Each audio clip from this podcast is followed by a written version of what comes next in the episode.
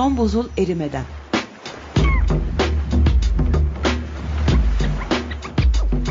Küresel iklim değişikliğinin bilimsel gerçekleri üzerine.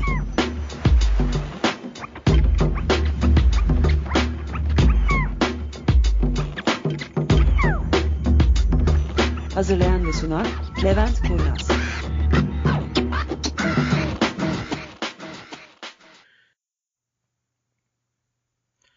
Herkese merhaba. Ben Levent Kurnaz.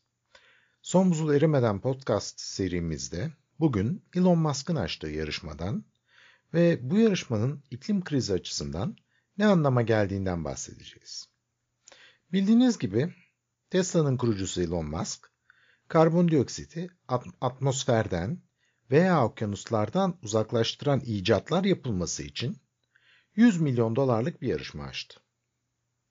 Kişisel serveti yaklaşık 200 milyar doların üzerinde olan Musk, bu proje ile bilim insanlarının gerçekten anlamlı bir etki yapmasını ve sadece karbon sıfır değil, karbon negatifliği yani atmosfere saldığımızdan fazlasını atmosferden emme becerisini elde etmesini istediğini söyledi.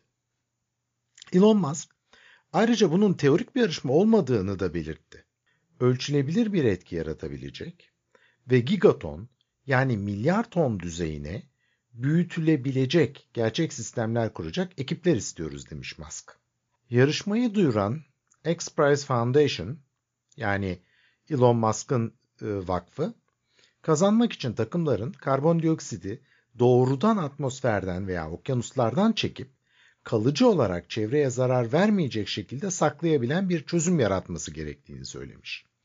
Elon Musk geçen ay yaptığı açıklamada karbondioksiti doğrudan atmosferden veya okyanuslardan çekecek bir yarışma düzenleyeceğini söylediği için bu iklim bilimciler tarafından yetersiz bulunmuştu. Çünkü böyle bir teknoloji zaten bol miktarda var çevremizde. Önemli olan bunu saklayacak bir yer bulabilmek. 4 yıl sürmesi beklenen karbon yakalama yarışması için dünyanın dört bir yanından 15 tane takım seçilecek. Seçilen takımlar fikirlerini geliştirmelerine yardımcı olmak için birer milyon dolar alacaklar. Büyük ödülü kazanan ise 50 milyon dolar alacak. İkinci 20 milyon dolar ve üçüncü 10 milyon dolarla gidecek evine. Üretilmesi gereken teknoloji yarışma kapsamında atmosferden veya okyanustan günde 1 ton karbondioksiti çekebilmelidir. Kazanan ekip ayrıca teknolojinin gelecekte milyarlarca ton karbondioksit ortadan kaldırabilecek şekilde ölçeklendirilebileceğini de göstermelidir. Konu buraya kadar güzel. Ancak duyuru Tesla'nın Bitcoin'e 1,5 milyar dolarlık bir yatırım yaptığı ortaya çıktığında geldi.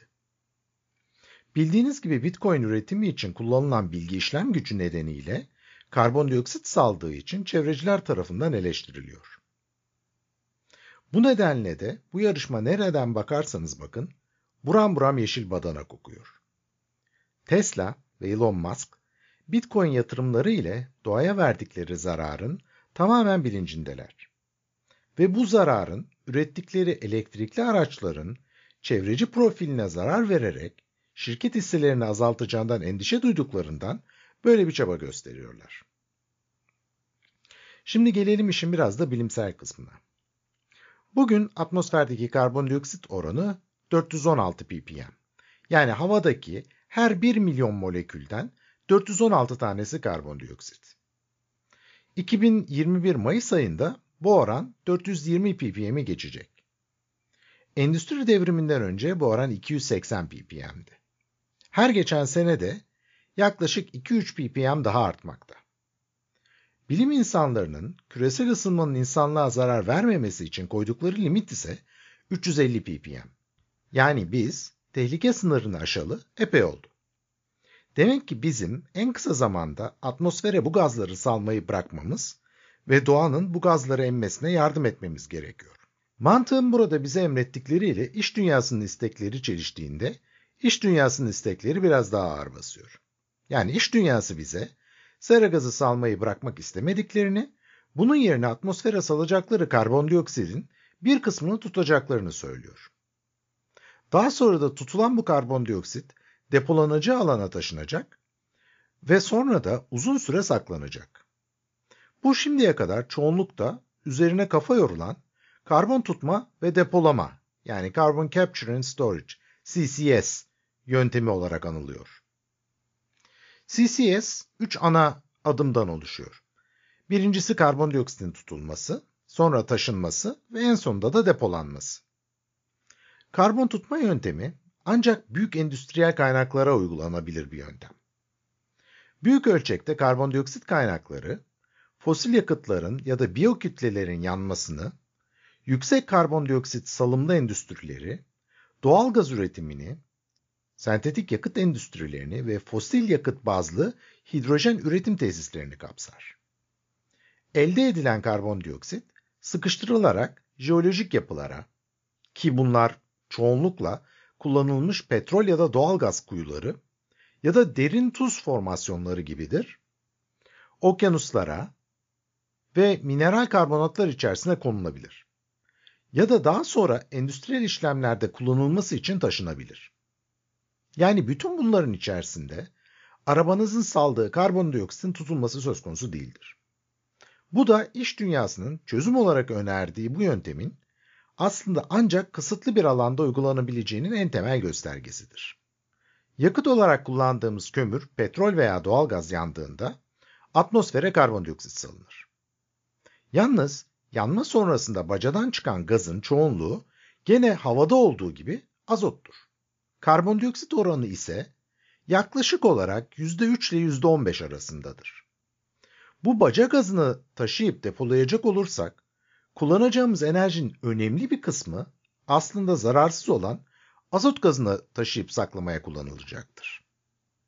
Bu nedenle önce baca gazından karbondioksiti ayırmak gerekir. Bugünkü teknolojilerle bacadan çıkan karbondioksitin %85-90'lık bir bölümü tutulabilmektedir. Yalnız bu gazı tutabilmek için de gene yaklaşık %35-40 oranında daha fazla enerji harcamak gerekecektir. Yani bu yöntem fosil yakıtlardan kazanılacak olan enerjinin verimini önemli oranda azaltacaktır. Ayrıca bu yöntemi eski termik santrallere uygulamak çok çok zordur ve ancak yeni yapılacak fosil yakıt santrallerinde bu bahsettiğimiz verimlere ulaşmak mümkündür. Buna karşın yeni fosil yakıt santralleri yapmak da bizleri ortalama 40-50 sene bu kirli teknolojilere mahkum edecektir. Ama gene de çıkan baca gazından karbondioksiti ayırmak en gelişmiş olan teknolojidir ve sınırlı şekilde de olsa endüstriyel kullanımı vardır. Tutulan bu gazı taşımaya sıra geldiğinde teknolojimiz yeterlidir. Ancak tutulacak tüm karbondioksidi taşıyacak altyapı bulunmamaktadır. Yani bir kömür santrali yapmakta ısrarcı olduğumuzda bu santralden çıkan karbondioksidi tutmamız mümkündür. Fakat bu gazı depolayacağımız yere taşımak için gerekli olan boru hatlarını sıfırdan yapmamız gerekir. Bunun da ne büyük bir ön yatırım gerektirdiğini kolayca tahmin edebilirsiniz.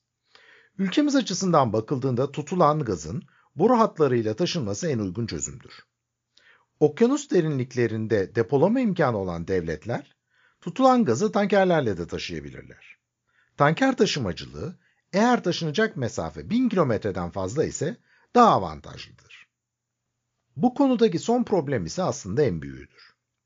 Tutulan bu karbondioksitin bir daha yeryüzüne çıkmayacak şekilde depolanması gerekmektedir. Bunu yapmak da teorik olarak mümkündür. Ancak bu, gazı bir daha atmosfere çıkmayacak biçimde depolamanın bedelini, fosil yakıtlardan üretilen enerjinin bedelinin birkaç katına çıkaracaktır.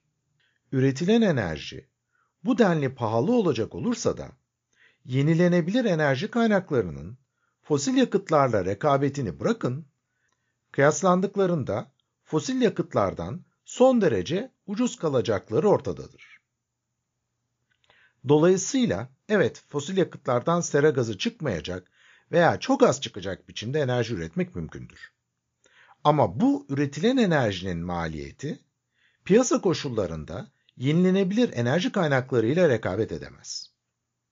O zaman piyasa koşulları oyundaki bazı kuralları esnetme yolunu seçecektir.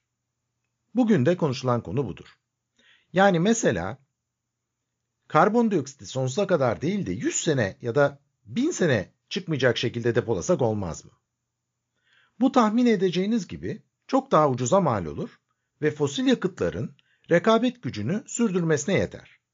Ama çevresel problemimizi bugünden alıp sadece 100 sene geleceğe taşır. Ayrıca bir problem daha içerir. Bu gazlar depoladığımız yerden sızacak olurlarsa çevreye ve insanlara zarar verirler. Bu olay bundan 30 sene sonra ortaya çıkacak olursa kanunen kimi sorumlu tutup muhatap alacağız?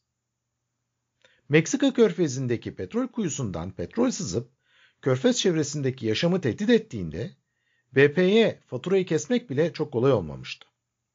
Bundan 30 sene sonra bugünkü şirketlerin kanuni varlıklarını sürdürebileceklerini nasıl garanti altına alabiliriz? Bu nedenle de şirketlerin bu kaçamak yolu seçmeleri gayet olasıdır. Gelecekte çok da güvenilir olmayacak bir yerde karbondioksit depolayıp sonra da 30 seneye kim öle kim kala demek özellikle ülkemiz için alışılmadık bir düşünce biçimi değildir.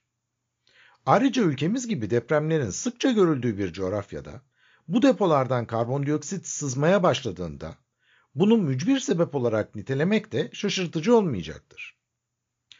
Elon Musk'ın açtığı yarışma aslında tüm bu problemleri bilerek ve bunların üstesinden gelmenin neredeyse imkansız olduğunu da bilerek yeni yöntemler aramak amacını taşıyor.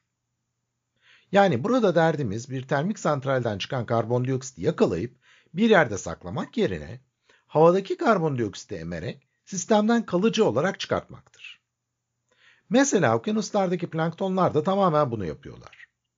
Denizin içerisindeki çözülmüş olan karbondioksit ile kalsiyumu birleştirerek kendilerine kabuk yapıyorlar ve öldükleri zaman da dibe çökerek okyanus dibindeki tortul kayaları oluşturuyorlar. Bulunması gereken yöntem de buna benzer bir şey olmalı. Ama bunu doğanın yapabildiğinden çok daha hızlı ve geniş ölçekte yapabilmeli. Bakalım insanlık doğanın milyarlarca yılda becerdiğinden daha verimli bir sistem tasarlayabilecek mi? Bunu hep birlikte göreceğiz. Beni dinlediğiniz için teşekkür ederim. Bir dahaki podcastımıza kadar umutla kalın.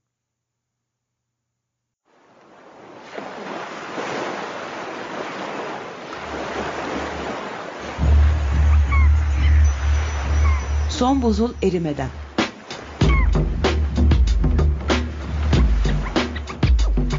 Küresel iklim değişikliğinin bilimsel gerçekleri üzerine.